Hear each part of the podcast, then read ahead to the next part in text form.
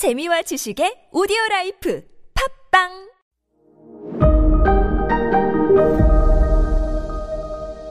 네, 여러분 안녕하십니까. 역사 스토리텔러 썬킴 인사드리겠습니다. 아, 쇼토쿠 태자가 우리나라의 삼국 시스템을 뭐 활용을 했다고 볼 수 있거든요. 골고루 학자와 승려를 받습니다. 백제에서는 승려가 들어오면 고구려에서는 학자를 받겠습니다.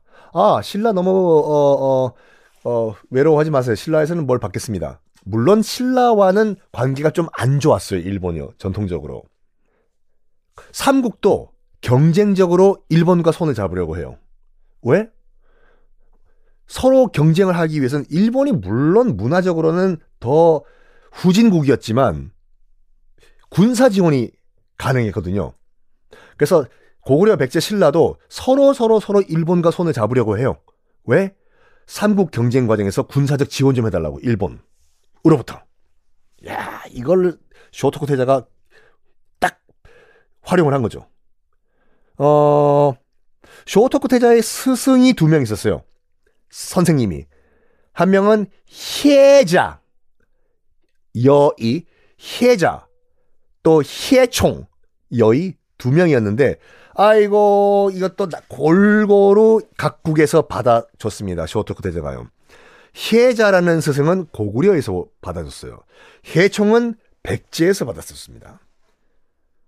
그러니까 서로 쇼토쿠 태자에게 잘 보이려고 경쟁을 했겠죠. 고구려 출신 혜자와 백제 출신 혜총이 우리 지식이 더 뛰어납니다. 저 고구려 제 말 믿지 말아요. 이런 식으로 그 고구려에서 온 혜자라는 스승 있잖아요.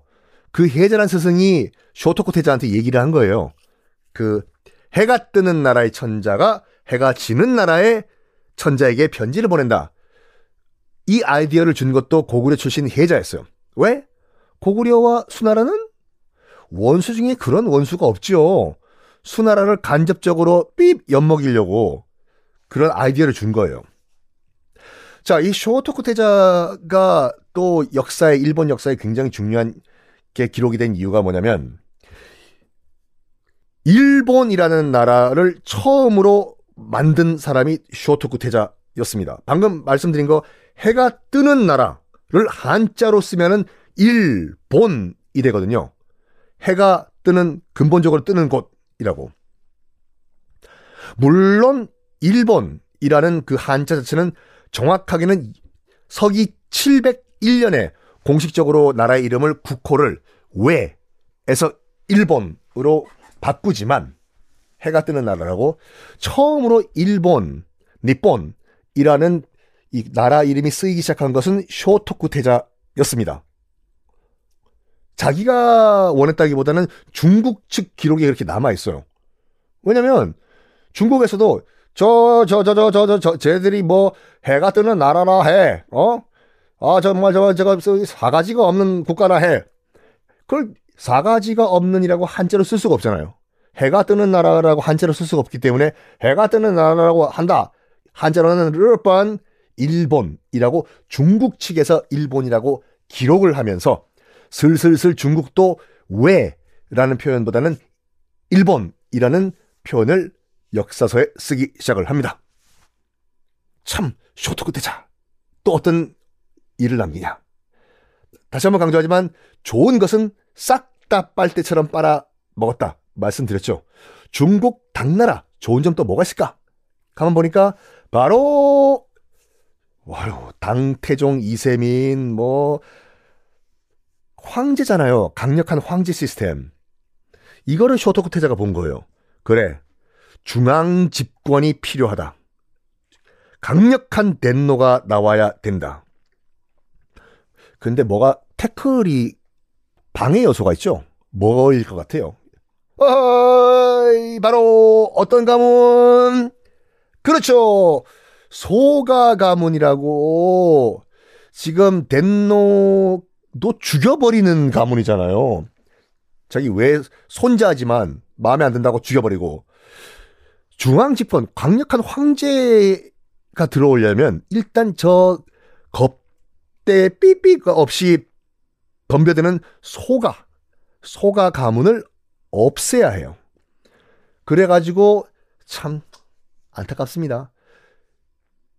쇼토크 태자가 소가 가문과 손을 끊고 이제 소가 가문을 멸족시키려고 작업에 들어가는 순간 꼴까닥 쇼토크 태자가 죽고 맙니다. 서기 622년에 48살의 나이로 죽습니다. 그러면 소가 가문은 속았을까? 아니죠. 소가 가문은 더욱더 큰 권력을 갖게 됩니다. 걸림돌이었던 쇼토쿠 태자가 알아서 죽어졌잖아요. 그래서 이 소가 가문은 어떤 짓까지 했는지 아십니까? 아예 그냥 쇼토쿠 태자의 씨앗을 없애버리기 위해서 쇼토쿠 태자의 아들 있었거든요. 아들까지 죽여버립니다. 아예 그냥 우리 소가 가문에 댐비면 어떻게 되는지 보여준다. 그러니까 그 강력했던 쇼토쿠 태자의 아들도 그냥 죽여버리니까 여러분 같으면 소가 가문에 대들겠나요? 아니죠. 깽깽깽깽깽이죠. 아무도 시비를 못 겁니다. 그런데 참 이 역사가 아이러니라는 게 뭐냐면은 이 중심에 누가 있었냐면은요. 이 소가 가문. 자, 기억해 보십시오. 퀴즈. 소가 가문의 대표적 집안 리더 이름 뭡니까? 3초. 뚜뚜뚜뚜뚜뚜 여러분 그거 아시죠? 기억 날 듯 말 듯 할 때 누가 힌트 안 주고 아 뭐지 뭐지 뭐지 뭐지 뭐지 뭐지 아아 아! 해서 생각났을 때 IQ가 좀 더 높아진다는 거. 자, 여러분의 IQ를 높아, 뭐, 높여드리기 위해서 말씀드릴게요. 소가 가문의 집안 어르신 가장 강력한 대표 이름은 3초. 뚜뚜뚜뚜뚜뚜뚜. 여러분은 IQ를 높이실 기회를 놓치셨습니다. 이름은 소가노 우마코였죠.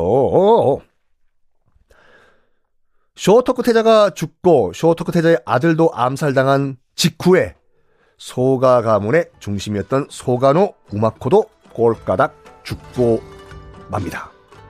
참 이 막장 드라마의 다음 전개 어떻게 될까요? 다음 시간에 공개하겠습니다.